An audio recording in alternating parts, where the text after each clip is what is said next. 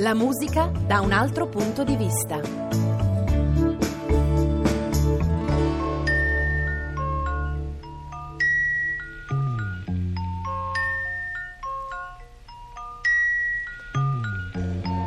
Sunday morning.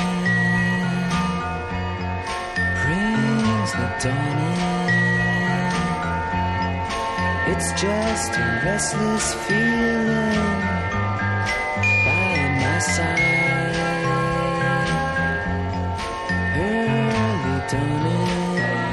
Una domenica mattina come tante, con un po' di angoscia da trasmettere agli ascoltatori. Oggi raccontiamo i Velvet Underground. Sunday Morning, sussurrata dalla voce di Lou Reed, è una delle canzoni più inquietanti del loro album d'esordio. Un album d'esordio che molti hanno voluto identificare con la banana sbucciabile in copertina pensata da Andy Warhol, ma che si chiama semplicemente The Velvet Underground and Nico. Siamo negli anni 60 a New York e l'arte è in movimento. Andy Warhol è un po' il patron di questi personaggi che mettono assieme una chanteuse, così si autodefinisce, che in realtà è una modella, Nico, una batterista primitiva che suona il suo strumento in piedi, anche se alta poco più di 1,60 m, Maureen Tucker, un chitarrista ritmico come Sterling Morrison, compagno di scuola di Lou Reed, un personaggio che arriva da Syracuse, una piccola università neppure tanto nota, e un musicista di belle speranze e di spettrale aspetto come John Cale. Questi personaggi hanno ridefinito il rock negli anni 60.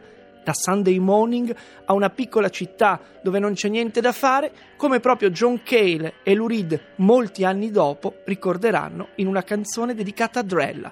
Drella era il soprannome di Andy Warhol, a tutti gli effetti il produttore dei primi Velvet Underground. I hate being odd in a small town. If they stare, let them stare in New York City.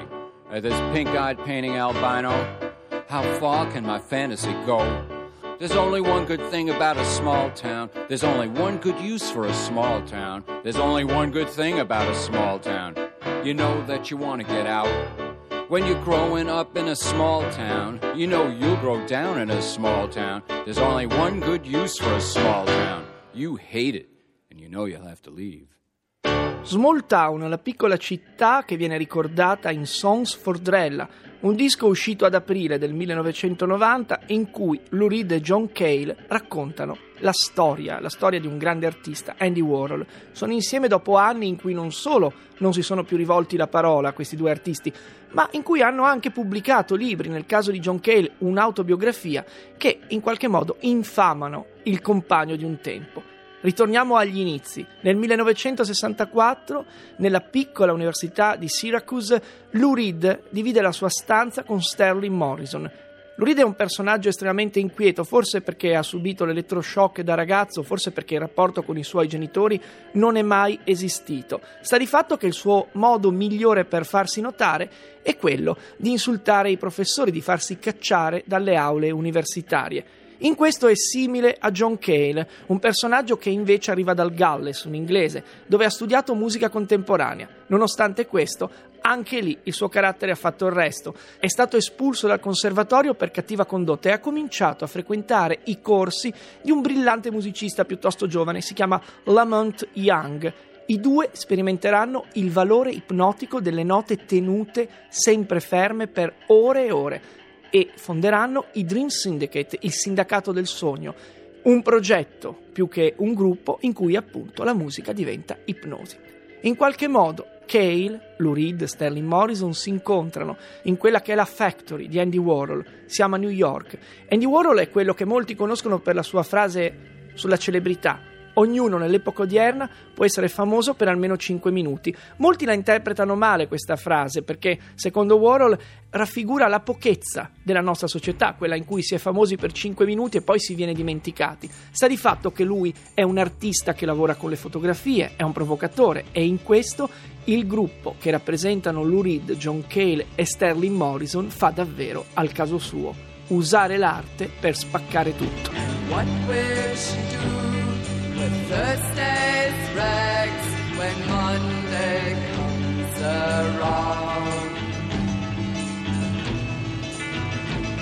She turned once more to Sunday's cloud.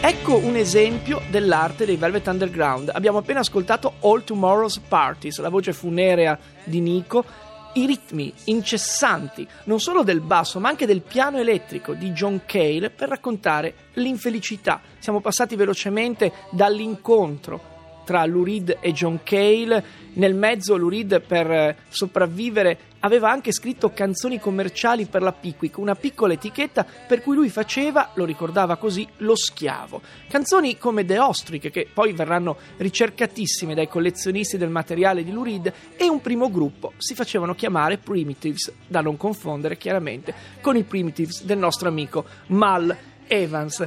Comunque gli anni 60 a New York passano con una certa velocità e anche con qualche piccola malattia nervosa. Lou Reed nel 1965 nella Factory di Ludlow Street soffre, lo ricorda lui, di moltissimi disturbi, disturbi della vista, si immagina cose che non ci sono. Il gruppo prova incessantemente tra il 65, il 66 e il 67 il nome Velvet Underground arriva dall'underground che viene descritto dal giornalista Michael Leaf, un libro che si chiama proprio così, Velvet Underground, dedicato alle perversioni sessuali del bosco americano, che poi in qualche modo finiranno anche nelle prime canzoni di Lou Reed da solista.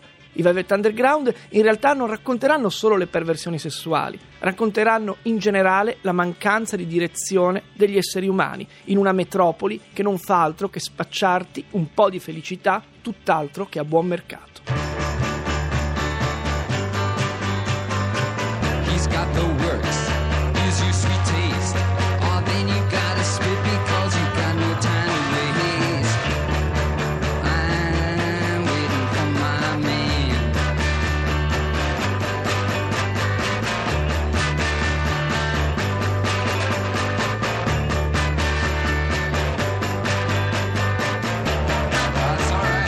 Abbiamo compresso tre anni in cui i Velvet Underground hanno trovato la loro voce. Si sono esibiti in diversi posti dal vivo, sono stati cacciati da alcuni locali, sono stati sostenuti da alcuni giornalisti fino a quando nel 1966 Andy Warhol non ha deciso di diventare in via definitiva il loro produttore. È un fermento, quello della Factory di Warhol, a cui Lou Reed è in qualche modo legato. Appare anche in diversi film, uno su tutti, Vinyl. Appare addirittura nell'Exploding Plastic Inevitable Show, uno show dove il gruppo si limita a suonare dietro un telone, dove vengono proiettate immagini sconclusionate, sconnesse.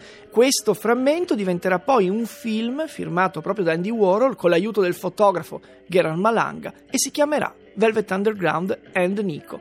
È un cortocircuito, insomma, quello che sta alla base di un album che ancora adesso è incredibilmente magnetico. Magnetico, terribile. La canzone che abbiamo appena ascoltato, Waiting for the Man, racconta di un ragazzo che in una zona piena di uomini neri sta aspettando lui bianco, il proprio spacciatore di fiducia. Ma non c'è solo questa attesa verso l'annichilimento, verso la morte, c'è anche la femme fatale e in qualche modo la canzone che stiamo per ascoltare viene ispirata direttamente a Cale e a Lou Reed dalla presenza conturbante di Nico. Nico che sarà anche una grande interprete della musica rock alla fine degli anni 60 e nel decennio successivo. Nel primo disco Chelsea Girl collaborerà proprio con Lou Reed e John Cale, Nico che qualcuno di voi magari si ricorderà come comparsa di lusso nella dolce vita di Federico Fellini. Beh, la voce di Nico è qualcosa di più che una comparsata. L'abbiamo ascoltata in All Tomorrow's Parties, la ascoltiamo su un pezzo pensato su misura per lei,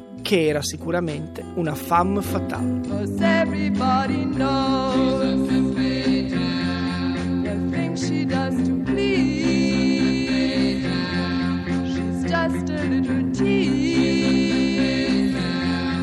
Oh, oh, oh. Femme Fatale, uno dei frammenti di Velvet Underground e Nico. Un disco che andrebbe ascoltato dall'inizio alla fine e poi riascoltato ancora perché in ogni canzone c'è qualcosa di innovativo, di strano, di stridente. Si passa dal pop, un pop psichedelico, fino al noise, noise che all'epoca non esiste ma che verrà ripreso anni e anni dopo, almeno concettualmente, da un gruppo come i Sonic Youth. Insomma, i Velvet Underground più o meno volontariamente sperimentano nella forma sonora. Uno di loro, Lurid, è appassionato di rock and roll ed è quello che rappresenta la parte più diretta, anche quella più cattiva dei testi. Mentre John Cale è quello che sperimenta, sperimenta sulla viola uno strumento che in una canzone rock non si era mai sentito, oppure sul piano distorto.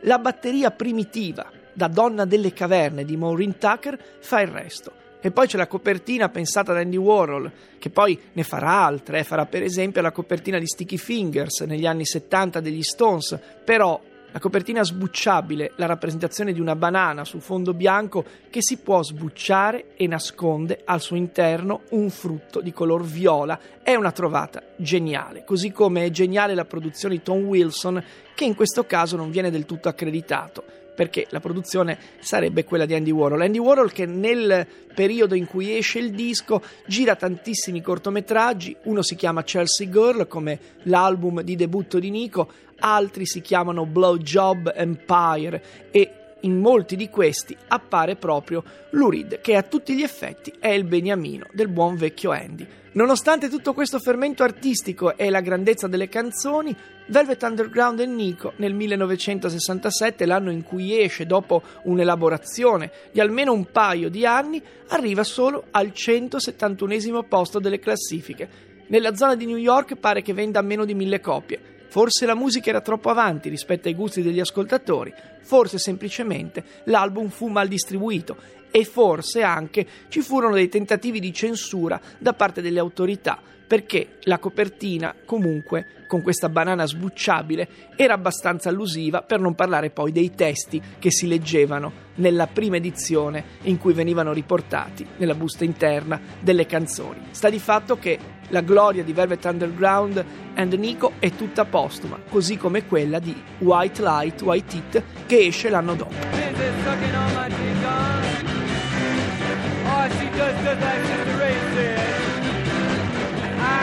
Searching for my mainland. I said, cut, cut, cut it sideways. I cut, cut, cut, cut, it sideways.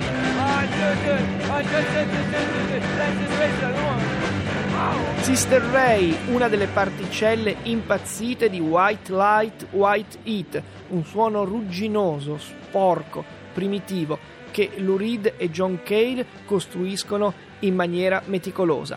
È il disco in qualche modo dell'Apocalisse, ancora più ruvido di Velvet Underground and Nico, non arriverà, come abbiamo detto, nelle prime zone della classifica, ma segnerà in qualche modo anche la fine del rapporto tra Lou Reed e John Cale. Di questo album parleremo meglio domani. Intanto John Vignola, Peppe Verdell alla regia, Tommaso Margiotta alla parte tecnica, Andrea Cacciagrano e Lorenzo Lucidi vi augurano una radiosa giornata.